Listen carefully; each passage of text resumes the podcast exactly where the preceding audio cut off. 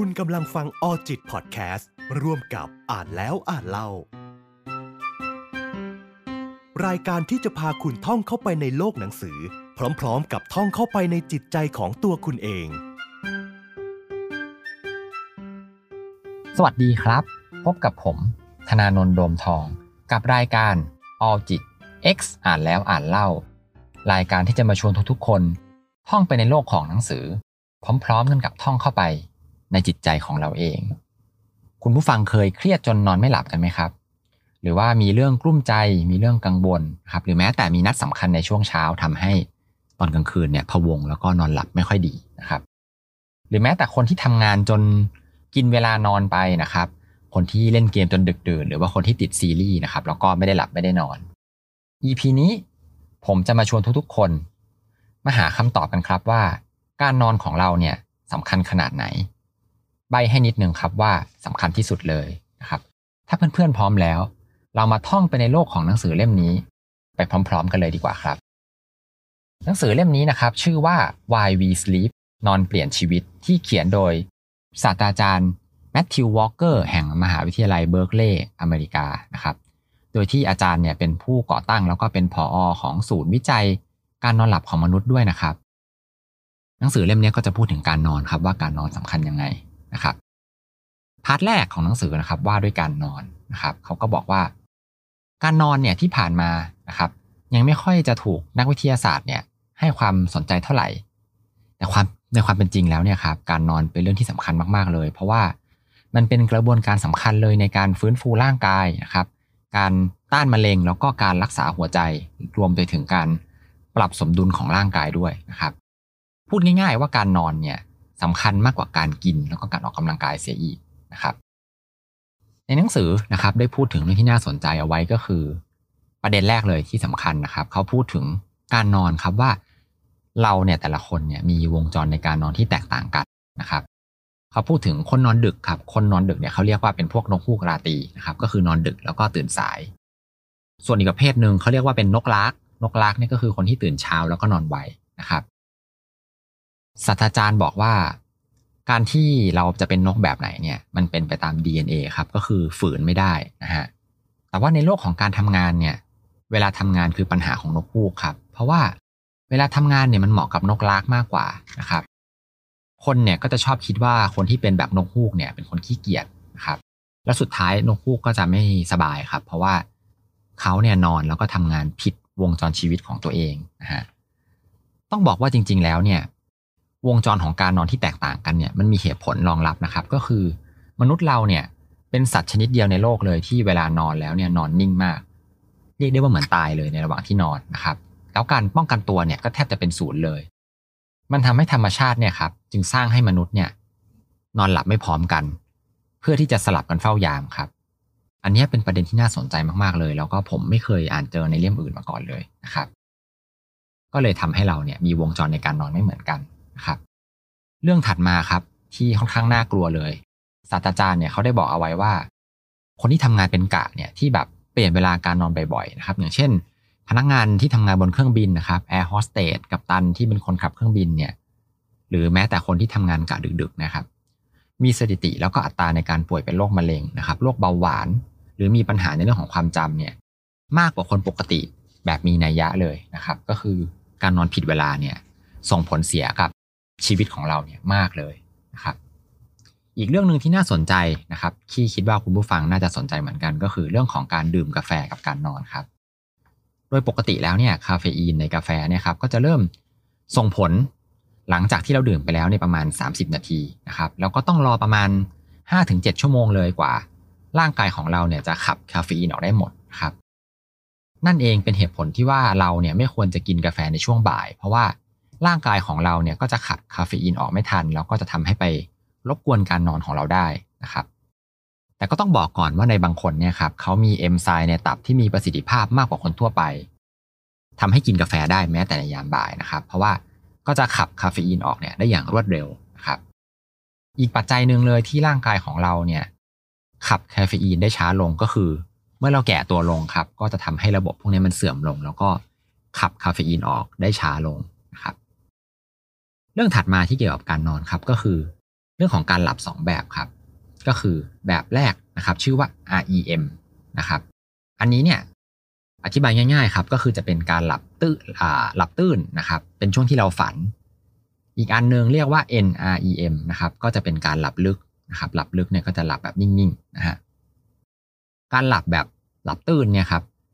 ก็จะส่งผลต่อความคิดสร้างสรรค์นะครับ ความคิดสร้างสรรค์ก็จะเกิดในช่วงนี้ ในเด็กเนี่ยครับจะมีการหลับแบบ REM เนี่ยมากที่สุดนะครับ ถ้าเด็กคนไหนหลับแบบ REM น้อยในตอนที่เป็นทารกเนี่ยก็จะมีความเชื่อมโยงกับการพัฒนาการของสมองด้วยนะครับ ส่วนในผู้ใหญ่กับคนแก่เนี่ยก็ต้องบอกว่า แม้เวลานอนจะเท่าๆเดิมกับในตอนหนุ่มนะครับ แต่หลังจากที่อายุ 40 ไปแล้วเนี่ยก็จะสูญเสียความสามารถในการหลับแบบ NIEM ลงนะครับ นอกจากนี้ครับ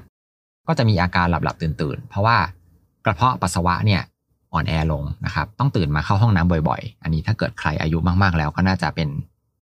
น่าจะเคยเป็นแบบนี้กันนะครับ ส่วนที่คนอายุมากๆ เนี่ยง่วงไวในตอนหัวค่ำเนี่ยก็เพราะว่าเมลาโทนินนะครับ สารที่ทำให้เราง่วงนอนเนี่ยหลั่งเร็วขึ้น แล้วก็ทำให้เกิดปัญหาสำคัญครับ ก็คือ คนแก่เนี่ยจะชอบงีบหลับในช่วงหัวค่ำนะครับ หรือว่าตอนช่วงบ่ายๆบ่ายแก่ๆนะครับก็เลยทำให้นอนหลับตอนกลางคืนเนี่ยได้น้อยลงนะครับพอเป็นแบบนี้ใช่ไหมครับ แถมยังตื่นเช้าอีก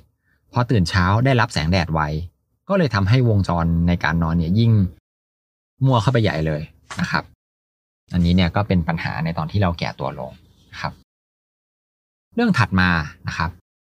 เขาพูดถึงว่าเหตุใดเราจึงควรนอนหลับนะครับ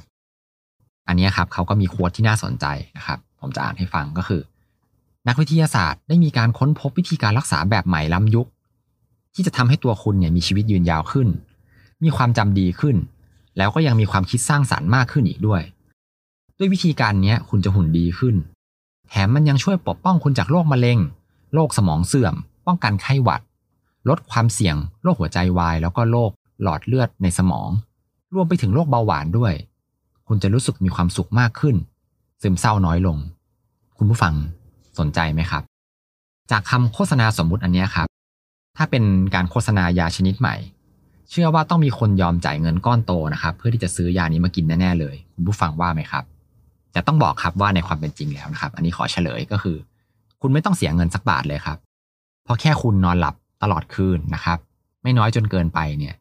คุณก็จะได้คุณสมบัติทั้งหมดที่ผมพูดเมื่อกี้นี้มาแล้วฟรีๆเลยครับ แต่ก็อีกละครับ คนจำนวนมาก กลับเมินเฉย แล้วก็ทิ้งโอกาสเหล่านี้ไปนะครับ อันนี้เป็นคำเปรียบเทียบนะครับ ที่เขายกขึ้นมาพูดถึงความสำคัญของการนอนนะครับ ประโยชน์ของการนอนสำหรับสมองเนี่ยนะครับ ก็คือเรื่องของความจำครับ เราทุกคนเนี่ยอยากจะมีความจำที่ดี การนอนเนี่ยครับจะช่วยย้ายข้อมูลในสมองจากในส่วนของฮิปโปแคมปัสซึ่งเป็นการจำแบบชั่วคราวนะครับ แล้วที่สำคัญคือมันจะเต็มเร็วครับ พื้นที่มันน้อย มันจะย้ายความจำของเราเนี่ยจากฮิปโปแคมปัสไปสู่คอเทกครับ ก็คือส่วนที่เป็นความจำระยะยาว การทำแบบนี้จะเกิดขึ้นในช่วงที่เรานอนหลับนะครับ ทีนี้ข่าวร้ายของนักเรียนที่ชอบอ่านหนังสือโต้รุ่งก็คือ เมื่อคุณไม่นอนเนี่ยครับคุณก็จะลืมหนังสือที่คุณอ่านเนี่ยไวนะครับ ก็เหมือนกับจริงๆ แล้วอดนอนไปก็ไม่ได้อะไรเลยนะครับ นอกจากนั้นเรื่องของการงีบหลับเนี่ยก็ยังช่วยให้สมองของคุณเนี่ยครับพร้อมที่จะจดจำข้อมูลใหม่ ๆ ได้มากขึ้นอีกด้วยครับ และที่น่าแปลกก็คือ นอกจากการหลับเพื่อจำแล้วเนี่ย การนอนหลับเนี่ยยังช่วยให้สมองลืมอีกด้วยนะครับ คุณผู้ฟังอาจจะสงสัยว่า เอ๊ะ เราจะลืมไปทำไมนะครับคำตอบก็คือ ลืมเพื่อที่จะเหลือพื้นที่เอาไว้จำใหม่จำได้ไหมครับเมื่อกี้ที่พูดถึงฮิปโปแคมปัสนะครับ เพราะว่าพื้นที่มันน้อยนะครับ ถ้าเราไม่ลืมเนี่ยเราก็จะทำเราก็จะจำสิ่งใหม่ ๆ ไม่ได้นะครับ อีกเรื่องหนึ่งนะครับที่น่าสนใจก็คือ การปรับทักษะให้สมบูรณ์ครับ อันนี้ Amazing มาก ๆ เลยนะครับ ผู้เขียนเขาได้เล่าถึงนักเปียโนครับ นักเปียโนคนหนึ่งเขาเล่าว่าเขาเนี่ยฝึกเล่นเพลงจนดึกเลย แต่ก็ยังเล่นเพลงเนี้ยไม่คล่องนะครับ บ่อยครั้งเลยที่เล่นผิดจังหวะตรงจุดเดิมนะครับเขาก็เลยนอนครับนอนอย่างหงุดหงิด แต่แล้วพอเขาหลับไปใช่ไหมครับ เช้าวันถัดมาเนี่ยเขาก็ตื่นขึ้นมาแล้วกลับไปเล่นเปียโนเพลงเดิมครับ ปรากฏว่ากลับเล่นได้ถูกต้องแบบไร้ที่ติเลยนะครับ ตัวนักเปียโนคนนี้ก็เลยงงมากนะครับ เรื่องนี้เองครับก็เลยเป็นเรื่องที่จุดประกายให้กับศาสตราจารย์แมทธิวเนี่ยเขาได้ทำการทดลองเรื่องของการปรับทักษะ แล้วก็ศาสตราจารย์เนี่ยได้ผลสรุปออกมาครับว่า การนอนหลับเนี่ยแหละ จะช่วยให้ทักษะที่เราฝึก แบบที่ยังไม่สมบูรณ์เนี่ยสมบูรณ์มากยิ่งขึ้นนะครับ ก็คือเหมือนกับมันไปประมวลผล หรือไปพัฒนาทักษะเนี่ยในช่วงเวลาที่เรานอนครับ โดยปัจจุบันเนี่ยนะครับมีนักกีฬามากมายเลยที่ทำแบบนี้ครับก็คือ เพิ่มทักษะให้สมบูรณ์ด้วยการนอนครับ โดยอาจจะแบบใช้วิธีการงีบหลับสลับกับการฝึกเนี่ยไปเรื่อยๆนะฮะนอกจากนี้เนี่ยนักกีฬาก็เริ่ม ที่จะนอนมากยิ่งขึ้นครับ เพราะว่ามันเอฟเฟกกับศักยภาพทางร่างกายเนี่ย โดยตรงเลยแล้วก็เป็นส่วนหนึ่งของการเลี่ยงอาการบาดเจ็บได้ด้วยนะครับ ประโยชน์ข้อสุดท้ายของการนอนต่อสมองก็คือเรื่องของความคิดสร้างสรรค์นะครับ ที่เป็น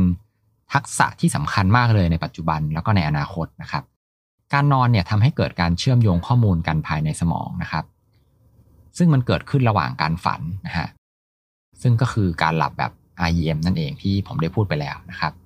ดังนั้นถ้าคุณเป็นคนหนึ่งที่จะต้องทำงานแล้วจะต้องใช้ skill เรื่องของความคิดสร้างสรรค์เนี่ย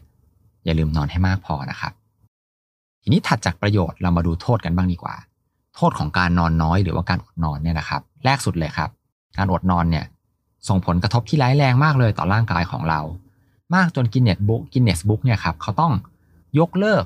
การบันทึกสถิติของการอดนอนเนี่ยคือเลิกไปเลยนะครับ เพราะว่ามันส่งผลเสียกับร่างกายนะครับ ผู้เขียนได้พูดถึงประเด็นที่น่าสนใจนะครับว่าคนส่วนใหญ่ในปัจจุบันเนี่ยนอนน้อยมากก็คือประมาณ 6 ชั่วโมงนะครับรวมถึงตัวผมเองก็ด้วยนะฮะคนเหล่านี้เนี่ยนอนน้อยจนชินนะครับ พอชินกับการนอน 6 ชั่วโมงก็คือนอนน้อยเนี่ย ร่างกายมันก็เลยเริ่มปรับตัวครับ ปรับตัวก็คืออยู่ในสภาพที่มันตื่นตัวน้อยลง แล้วก็ความอ่อนเพลียในระดับต่ำๆนี้เองเนี่ยทำให้เราเคยชินนะครับ เทียบง่ายๆ ก็คือคนเหล่านี้ครับที่นอนน้อยเนี่ย performance ของเขาเนี่ยตกลงไปเหลือแค่ 80%นะครับ แต่ตัวเขาเองเนี่ยคิดว่าไอ้ performance 80%ของเขาเนี่ย มันคือ 100%ของเขานะครับ ก็คือตัวเองเนี่ย เพราะนอนน้อยมานานใช่ไหมครับประสิทธิภาพก็เลยต่ำลงไปโดยที่ไม่รู้ตัว แต่ตัวเองเนี่ยคิดว่าตัวเองเนี่ยยังทำงานได้ร้อยเปอร์เซ็นต์อยู่นะครับฟังดูน่ากลัวมากเลยนะครับเนี่ยอันนี้ยังไม่นับถึงสุขภาพที่เสียไปนะครับ จากการนอนน้อยจนชินด้วยนะครับ มีงานวิจัยนะครับที่เขาทำมากว่า 30 ปี แล้วก็ได้ผลสรุปออกมาแล้วว่า หลังจากที่เรานอนตื่นมาแล้ว 16 ชั่วโมงเนี่ย สมองของเราเนี่ยก็จะเริ่มหยุดทำงานครับ มนุษย์แทบทุกคนเลยต้องการการนอน 7 ชั่วโมงขึ้นไปนะครับ การนอน6ชั่วโมงติดต่อกัน10วันเนี่ย จะทำให้สมองเนี่ยทำงานได้แย่เท่ากับคนที่อดนอนมา 24 ชั่วโมงติดต่อกันเลยนะครับ น่ากลัวมาก อีกเคสหนึ่งที่น่ากลัวเหมือนกันก็คือ เมื่อคุณนอนน้อยแล้วไปขับรถครับ ผลลัพธ์เนี่ย มันแย่มากกว่าการเมาแล้วขับอีกนะครับ คนที่เมาเนี่ย เขาจะแค่แตะแตะเบรกเนี่ยช้านะครับ แต่ถ้าเกิดคุณหลับในเนี่ยแค่สามวินาทีเนี่ยนะครับ ลองนึกดูครับว่าจังหวะนั้นเนี่ยคุณไม่ได้แตะเบรกเลย อุบัติเหตุนะครับ อัตราการเกิดอุบัติเหตุจากคนที่ง่วงแล้วขับเนี่ย จึงน่าตกใจมากเลยครับว่ามากกว่าคนที่เมาแล้วขับรวมกับคนที่ใช้ยาเสพติดเนี่ยรวมกันเสียอีกนะครับ ดังนั้นถ้าเกิดคุณขับรถแล้วง่วงนะครับ ก็ขอแนะนำว่าให้จอดพักเถอะครับ มันส่งผลที่น่ากลัวมาก ๆเลยนะครับ นอกเหนือจากเรื่องที่พูดไปแล้วนะครับ ยังมีเรื่องของการที่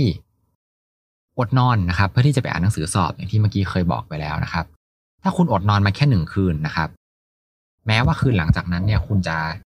นอนชดเชยนะครับ นอนชดเชยอีกสองวันเลยนะครับ แต่ว่าความสามารถในการจดจำสิ่งใหม่ๆเนี่ยมันจะบกพร่องไปถึง 40%เลยทีเดียวนะครับ ก็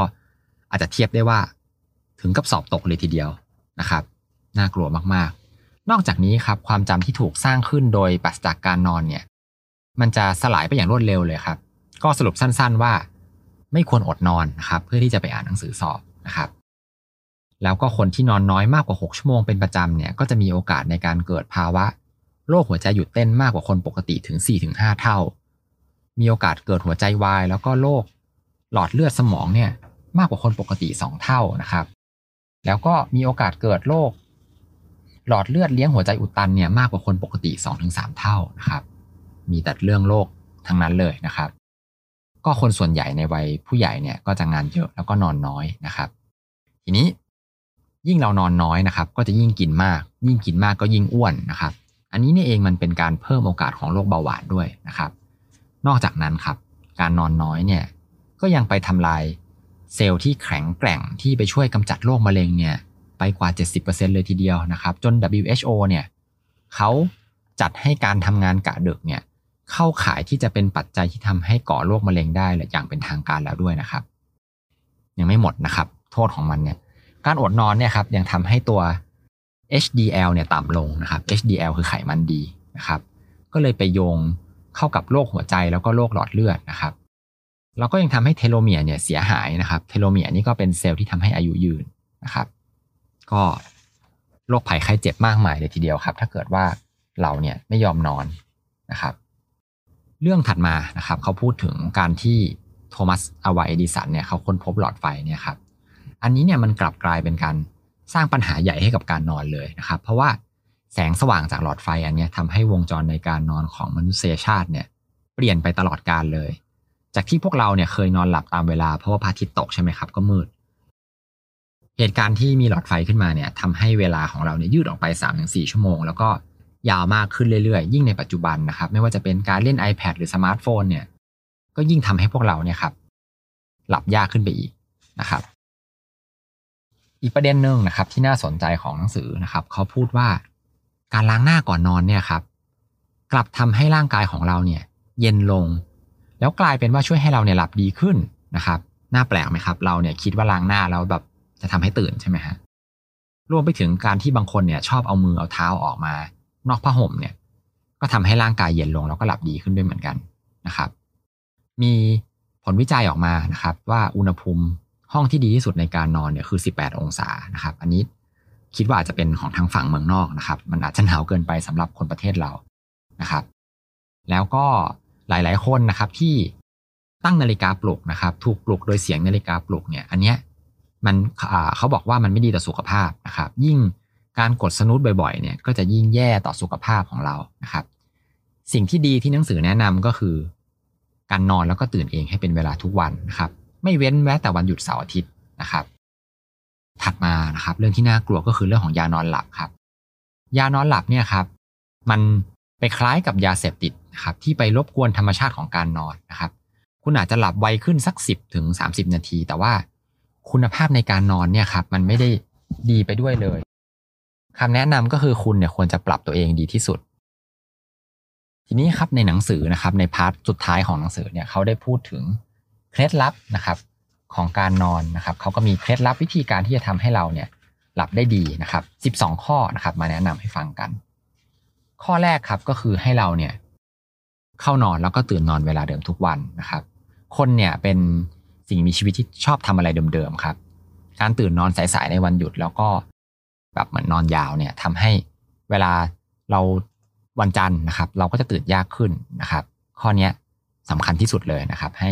เข้านอนและตื่นนอนในเวลาเดิมนะครับ ข้อ2ครับไม่ควรออกกำลังกายในช่วง 2-3 ชั่วโมงก่อนเข้านอนนะครับแม้ว่าเราทุกคนเนี่ยควรจะออกกำลังกายอย่างน้อยวันละ30 นาทีเป็นประจำทุกวัน แต่เราก็ไม่ควรออกกำลังกายให้ใกล้กับเวลานอนนะครับ เพราะว่า นอกจากจะหลับยากขึ้นแล้วเนี่ย ยังทำให้ประสิทธิภาพในการนอนเนี่ยลดลงอีกด้วย ข้อ 3 ครับก็ให้งดกาแฟ 8 ชั่วโมงก่อนเข้านอนครับ ข้อ 4 ครับให้หลีกเลี่ยงหลีกเลี่ยงการดื่มแอลกอฮอล์หนักๆก่อนนอนนะครับ เพราะว่าการดื่มแอลกอฮอล์มากๆเนี่ยมันไปรบกวนการหลับแบบ REM นะครับ ข้อ 5 ครับ หลีกเลี่ยงอาหารมื้อใหญ่ในยามดึก เพราะว่า อาการอาหารไม่ย่อยเนี่ยมันจะไปรบกวนการนอนนะครับ รวมถึงการดื่มน้ำมากเกินไปด้วยนะครับ ก็ทำให้เราเนี่ยต้องตื่นมาเข้าห้องน้ำบ่อยในกลางดึก ข้อ 6 ครับให้หลีกเลี่ยงยาที่รบกวนการนอน ยาบางชนิด ยาบางชนิดเนี่ยครับอาจจะมีผลข้างเคียงนะครับ ในการนอนให้ลองปรึกษาแพทย์ดูครับว่า สามารถที่จะกินยาเหล่านี้ในตอนกลางวันได้หรือเปล่านะครับ ข้อ 7 ครับ อย่างงีบหลับหลังบ่ายสามนะครับ การที่แบบเราไปงีบหลับในช่วงบ่ายเนี่ย ก็จะทำให้คุณเนี่ยหลับในตอนกลางคืนได้ยากยิ่งขึ้นนะครับ ข้อ 8 ครับ ผ่อนคลายก่อนเข้านอนนะครับ ก็ให้หากิจกรรมที่ช่วยให้คุณเนี่ยรู้สึกผ่อนคลายก่อนเข้านอน อย่างเช่น การอ่านหนังสือหรือว่าฟังเพลงเบาๆนะครับ ข้อ 9 ครับ เขาแนะนำให้แช่น้ำร้อนก่อนเข้านอนนะครับ การแช่น้ำร้อนเนี่ยจะทำให้อุณหภูมิร่างกายลดลงนะครับ แล้วระหว่างที่เราแช่น้ำเนี่ยก็จะทำให้คุณเนี่ยผ่อนคลายนะครับ พร้อมสำหรับการนอน ข้อ 10 ครับ ทำให้ห้องเนี่ยมืดสนิทแล้วก็เย็นแล้วก็ปลอดอุปกรณ์ไฮเทคครับ 11 ครับให้สัมผัสแสงแดดวันละ 30 นาทีนะครับ 12 นะครับ ข้อสุดท้ายก็คืออย่านอนตาสว่างอยู่บนเตียงนะครับ ถ้าคุณพยายามนอนมาแล้วกว่า 20 นาที แล้วยังนอนไม่หลับเนี่ย ให้ลุกขึ้นมาทำกิจกรรมที่ช่วยให้คุณเนี่ยผ่อนคลายจนกว่าคุณจะรู้สึกง่วงนะครับ เพราะว่าความวิตกกังวลเรื่องนอนไม่หลับเนี่ย มันจะทำให้คุณเนี่ยครับนอนหลับยากกว่าเดิมนะครับ หนังสือเล่มนี้นะครับเป็นอีกเล่มหนึ่งเลยที่ผมเนี่ยชอบมากๆ แล้วก็หยิบเอามาอ่านทุกครั้งเลยที่ตัวเองเนี่ย ชอบที่จะหลงลืมครับว่า เราเนี่ยจะต้องจำเป็นต้องนอนมากๆนะครับ บางทีก็ทำธุระทำงานอะไรจนกินเวลานอนไปเยอะนะครับเล่มนี้ก็แนะนำสำหรับทุกคนเลยนะครับ ใน EP หน้าผมจะพาเพื่อนๆ ไปท่องโลกของหนังสือเล่มไหน อย่าลืมติดตามฟังกันได้ทางรายการ All จิต X อ่านแล้วอ่านเล่านะครับ แล้วก็ก่อนจะจบ EP นี้ครับ ผมก็อยากจะฝากแอป All จิตที่ปรึกษาสุขภาพใจไว้กับทุกๆคน เพราะเราเชื่อว่า จะเดินทางต่อได้อย่างไร หากใจเราไม่พร้อม ใช้งานได้ฟรีทั้งในระบบ iOS แล้วก็ Android แค่เสิร์ชคำว่า All จิต A W L J I T แล้วพบกันใหม่ EP หน้านะครับ สวัสดีครับออจิตพอดแคสต์ร่วมกับอ่านแล้วอ่านเล่า ดาวน์โหลดได้แล้ววันนี้ทั้ง iOS และ Android